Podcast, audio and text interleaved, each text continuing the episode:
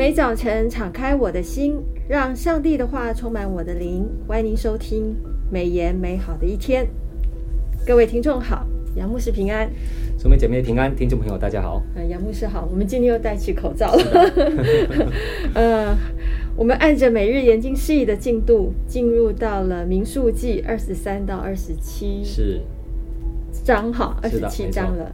在这个几几个章节当中啊，我们知道以色列民绕过了以东、摩押，嗯，真的是很崎岖的路，的一个道路。以色列非常，但是他们很快速的就征战得胜亚摩利人，还那个西什本王西宏，还有巴山王鄂，更北边的这个鄂的领土，然后就扎营在整个摩崖平原之上，而且在这里停留了一段时间。呃，发生了好几件很大的事情哦，所以我们要来请教一下杨牧师哦。我们一样，今天有三个问题要来请教一下杨牧师。第一个问题，《民数记》第二十一章，在沿着河东前往应许之地的路上，上帝让以色列打了两场两场的这个战役哈、哦，而且是打赢的，打赢的。那取得了亚摩利人的土地。在打这两场战役之前，上帝在百姓。呃，上帝让百姓啊，在比尔，嗯，比尔这个地方是 很特别的一个地方，就对着那个地方唱歌，嗯，好，然后唱歌了之后呢，就涌出了源泉，哈，对，泉源哈，这件事对以色列有什么样的影响？实在是非常有意思的事件哈，我们来看看这个事件。是以色列人按着上帝的信实。啊，他不强攻以东哈，其实是可以发动战争哈，但是摩西他没有，嗯、是。而是环绕着以东地南行，是。转东边再往北边而行，因为这个地区是干燥的，所以水资源就更显得宝贵。当他们在旷野漂流途中安营在比尔这个地方，大约就是在雅嫩河以北。摩押和亚摩利交接的地方，哦，就是民数记的二十一章十六节。美言的作者刘信之牧师在八月二号的研经释义里面补充说明，虽然附近有旷野，哈，就是二十一章十三节，但这一次的以色列民不再争闹求水了。上帝让摩西主动的召集百姓在一块地方唱歌，哈，那里就涌出泉源。百姓当中德高望重的人亲自拿着象征权柄的龟哈与杖来挖挖掘那个挖井，那个地方就被取名为啊比尔，就是井的意思哈，就是二十一章十七到十八节。我们知道龟与杖并不是挖井的工具，是一个权柄的象征哈，那是一种对上帝命令的降服。让权柄服在上帝的指令当中，此番景象一扫往时百姓喝水发牢骚，摩西用杖击打磐石的冲突张力，还有一点印象哈，那时候发脾气了，摩西反而呈现出即将进入迦南美地的喜悦与祥和。试想一下，当时候的百姓是何等的雀跃啊，向上帝献上赞美还有感恩。虽然这口井刚开始是被封住的，但他们在挖掘的过程当中满了欢心，所以挖掘之后全员急涌，百姓对领袖的还有神充满了信心。这样的单纯的信心是上帝要他们学习，在困难挑战当中仍然相信上帝会为他们开路。因此，以色列人面对后面两场战役，即便是希实本的亚摩利王西宏。还有巴珊王噩的势力强大，前者甚至是强过摩押。但是我们看到，如同以色列民向井歌唱，全心信靠上帝，不只将活水赐给他们，也让他们承受地业，就是约书亚记十三章八到十二节。今天我们也当有如此的属灵生命与经历，就算我们在属灵的旷野，也许弟兄姐妹或慕道朋友，你很久没有去教会了。在学业或事业上，就是也遇到一些困难、挫折、不顺利，心灵是极其干渴的。但不要忘记，上帝还是与你我同在，不是没有水井，而是上帝早已经预备了。也许我们需要单单亲妈妈，有一位是单亲妈妈，是在旧约的下家，下家下家的恩典，我们需要这样的恩典。上帝开他的眼睛，让他的眼睛明亮，他就怎么样了？他看见一口活水井，还记得这样的一个景象吗？是是。创世纪二十一章十九节，上帝也为你们预备一口活的水井。上帝在应许当中，有可能让我们像以色列人的首领或尊贵人一样，先付上信心的代价来挖掘。他是奇妙的供应的上帝，他绝不误事。他要为你我在旷野开道路，在沙漠中开江河。是，有时候我们的心灵饥渴，是因为我们没有求。当夏甲当在这个沙漠的时候，在旷野的时候求水，上帝就给他一口井了。感谢主。第二题，我想问一下杨牧师哦。第二个题目是摩押平原上的以色列大军哦，应该是用大军来形容他们哦，两百万的大军。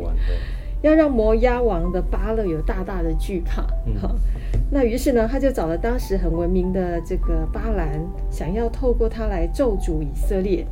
从巴兰的事件，我们学习到重要的功课是什么？是啊，那这个是非常重要的功课。上帝用这么多的篇幅哈，嗯，民数记二十二章的二十四章这么长的篇幅，对，好几章。啊，很长哦，谈论巴兰的贪婪哦。这其中让我们看到，其实我们每一个人都有着巴兰的性格原型啊。因为上帝知道我们的软弱，但上帝不能接纳我们因为贪婪而有的软弱，所以上帝特别将巴兰的事件记载得清清楚楚，为的是让每一个人引以为戒，千万不要陷入其中。摩押王面对以色列的以色列人的威胁，心中是非常惧怕的。于是巴勒哦。按着古代宗教的流行的做法，差人传话给他，就是这个啊、呃、巴南的本乡，就是比尔的儿子巴南找他。哈、哦，嗯、那巴南是一名一名非常有名的术士，哈、哦，他很会做法，就是类似我们电影里面的大法师。哈、哦，旧约时代的人们相信行法术的就会能够得到他们所信的那个神的能力。对别人的救主与祝福会起到非常一定的作用哈，来达到一个目的哈，所以摩妖王就想借着巴兰使用法术来咒诅以色列人，使上帝攻击他自己的百姓，哇，有够厉害哈，以达到打败敌人的目的。因着巴兰知道巴巴勒知道巴兰的法力高强，他为谁祝福谁就得福。他咒诅谁，谁就受咒诅，就是民数记二十二章六节。我们也要留意自己，不要陷入巴勒的境况，因为咒诅是不能解决问题的，咒诅只会加深自己心中的仇恨，也破坏了可以原本可以复活的人人际关系，更是中了魔鬼撒旦的诡计哈。那美言的作者刘新之牧师在八月四号的研经释义里面特别指出，巴兰的嘴巴虽然。表达不能越过上帝的旨意，心里却一直想闯关呐、啊。他表里不一的哦。对。巴勒用尊荣利诱巴兰啊，民数记二十二章十五节、十七节、三十七节。巴兰用遵从上帝的高调包装贪欲，顺道试探上帝啊。民数记二十二章三节、十八节、三十八节。上帝对巴兰的心了如指掌。其实他也在为巴兰预留了恩典，让他回转顺服上帝。今天上帝的儿女千万不要学巴兰的口是心非，表面言必称上帝，寻求主，内心却早已了有了主张，用属灵的借口来掩饰追求财力的心。哈，为什么巴兰要求巴勒筑七座坛，并预备七只公牛、七只公羊呢？就是在民数记二十三章第一节、十四节、二十九节都有提到，在当时候的旧约的时代里面，祭司的献祭其实只需要筑一座坛就够了。是，但是为什么巴兰要求巴勒要筑七座坛呢？这很可能是受到当时候的异教的影响，以为祭坛越多，祭物越丰富，上帝就越加越纳。人居然把上帝当作可以行贿的对象。贿赂上帝哈，这岂能讨讨上帝的欢心呢？今日我们也要谨慎，千万不要将世俗或自以为是的价值观带到教会里面来，因为这不单会得罪上帝，也将使自己落入恶者的欺骗，还有的他的网络里面。是啊，我们不是呃行为行善啊，口说上帝，就代表是和呃这个呃与神同在的这个信徒哦。我们真的是要用真实的生命来活出呃我们的信仰。是。那第三个问题，我想请问一下杨牧师，就是民数记的第二十六章，在进入迦南前。神又小玉摩西跟祭司以利亚撒，是啊，就是亚伦已经过世了，过世了，呃，他的儿子来接大祭司，然后进行数点，嗯，啊，行数点。这次的数点跟四十年前的数点，呃，数字有了一些变化，哈。嗯、那请问这个数字的消长，我们可以学习什么？嗯、在数字当中，呃，也有出现了，就是出现了女性的记载，嗯。请问一下，上帝的心意是什么？哦，这太特别、太有意思的一份调查名单哈、哦。是，以色列其实出埃及的第二年初的时候，做了第一次的人口普查哈。哦、嗯，那是在西乃旷野举行过了，就是在民数记的第一章到第四章有记载。现在经过三十八年啊，将近四十年的旷野生活，在这个摩亚的平原上面展开了第二次的人口普查。这两次的主要数点的目的是为了作战哈、哦，为了打仗。所以只登记了二十岁以上的男丁，就是民数记二十六章第二节。然而这一次的人口统计还有一个目的，是为了进入迦南之后分配各自派土地，准备资料了哈。嗯、那就是分配这个地业来准备的。二十六章的五十二到五十六节提到，两次统计所刊的资料也有不同。第一次只记每一个支派的男丁总数，这一次除了总数以外。还把每一支派下的家族名称都列出来，可见上帝是看重家族关系的。神当日应许亚伯拉罕、雅各的后裔必成为大国的应许实现了啊，就是创世纪十二章第二节、二十六章二十四节。这次的统计所得的数字跟第一次统计的数字略有出入。上次的总数是六十万三千五百五十人，好，就是在民数记一章四十六节提的。这一次的总数呢是在六十万一千七百三十人，啊，就是民数记二十六章五十一节提的，总数是少了一千八百二十人左右，哈，这是两次相差不是太大。神保守了的这两次的数目相若。在这段时间当中，让新的一代完全接替旧的一代，啊，就是民数记二十六章六十四节，上一代六十岁以上的啊啊以色列人，除了摩西、约书亚、加勒以外，都已经在旷野当中倒闭去了，哈，就是死去了。嗯、神信实的约，并未因为人数以色列人屡次的犯犯罪或叛逆而被破坏。没有的，还比较保守的，嗯、这是民书记一个非常重要的主题哈，商会保守。嗯、那两次，如果你把数字把它列起来，跟自拍的数目消讲来看一下的话，你会发现有一些非常有趣的啊、呃、发现哈。从两次人口的统计比较来看，流变、加德、以法莲还有拿佛他利这四个自拍的人数略有减少，但西面自拍减少了将近四万人，非常多哈。流变与西面支派人数的减少，也许是跟他们支持大贪还有亚比兰哦这样的一个事件啊，这个一个背叛事件有关，就是民数记十六章记的。还有一个是非常靠近的事件，就是这个巴利啊拜巴利皮尔的新利这个这个事件有关啊，就是民数记二十五章的这两件事有关。新利事件当中，因为瘟疫死的人，你知道有多少吗？两万四。对，两万四千人啊，真的是非常多。对。原来大半都属于西面支派，元气还没有完全恢复，哦，所以记载反映在这个这个人数统计上，嗯，真的少很多，很多很多人哈。但其他支派为什么要减少哈？我们却原因不明。嗯，那这份人数统计的记录，除了有审判的记录，美言的作者。刘信之牧师在八月八号的研经事业里面分享，嗯，就是这份清单也留下了上帝的恩典的插曲，是。哦，记录记录着还有一个很特别的，可拉的粽子没有死亡，是可拉，啊，对呀，啊，你看可拉还有后裔 活着的哈，对，这是很大的恩典啊，这是民数记 二十六章十一十一节的下半部，是，不但如此哦，马拉西马拉西。支派西罗非哈的五个女儿，她们的名字也被记录在这一份以男性为主的统计名单上面哦。嗯、哦，本来这些男丁都是二十岁以上才被录录录录进去的哈，哦嗯、就是民数记二十六章三十三节。你看到与他们同列数数点名册的还有亚瑟的女儿希拉，哦，民数记二十六章四十六节，为什么呢？其实我们看到，她们虽然是女性，但是却对就是得地伟业进迦南这件事情是别具信心的。嗯他们都是上帝恩典的神来之笔啊。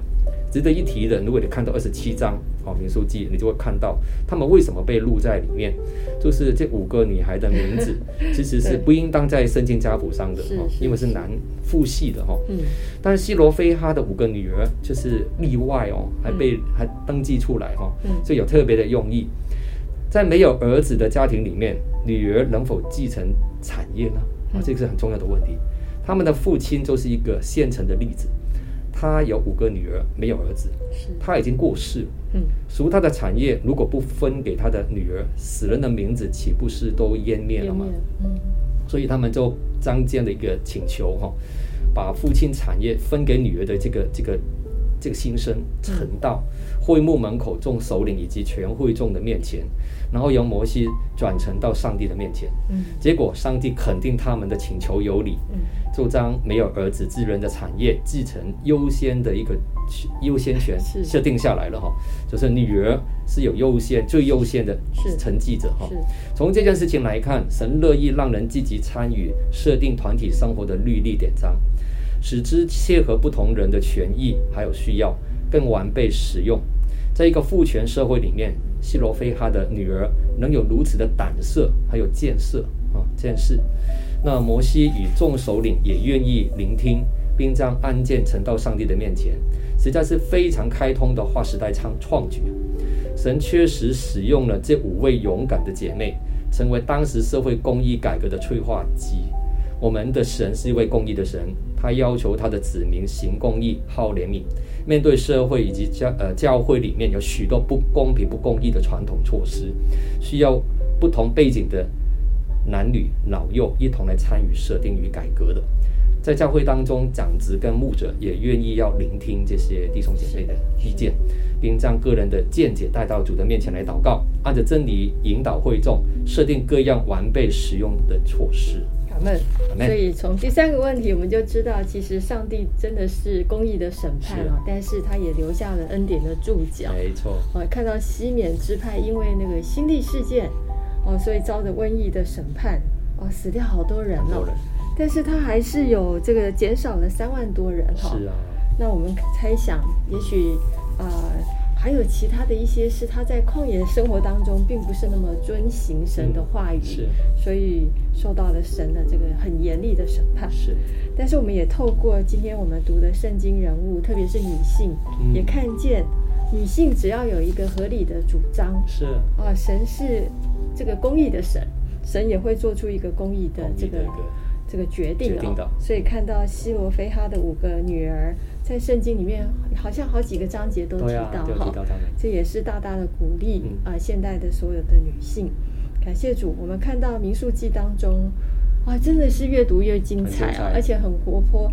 好多的道理、真理都是落实在我们的生活当中的，呃，愿我们真的是学习，呃，神在各样的事情上面，我们都有秩有序。那我们了解神的这个审判，但是我们也要深信。啊，神是一个应许不改变。啊，他的重重的应许啊，为了是要让我们走入那更美好的心意跟祝福当中。我们谢谢神，呃，保守我们今天的录音，呃，我们今天的美言美好的一天就分享到此，谢谢您的收听。那再次的提醒大家，每日研经释义第三季研读的书卷是《民数记》。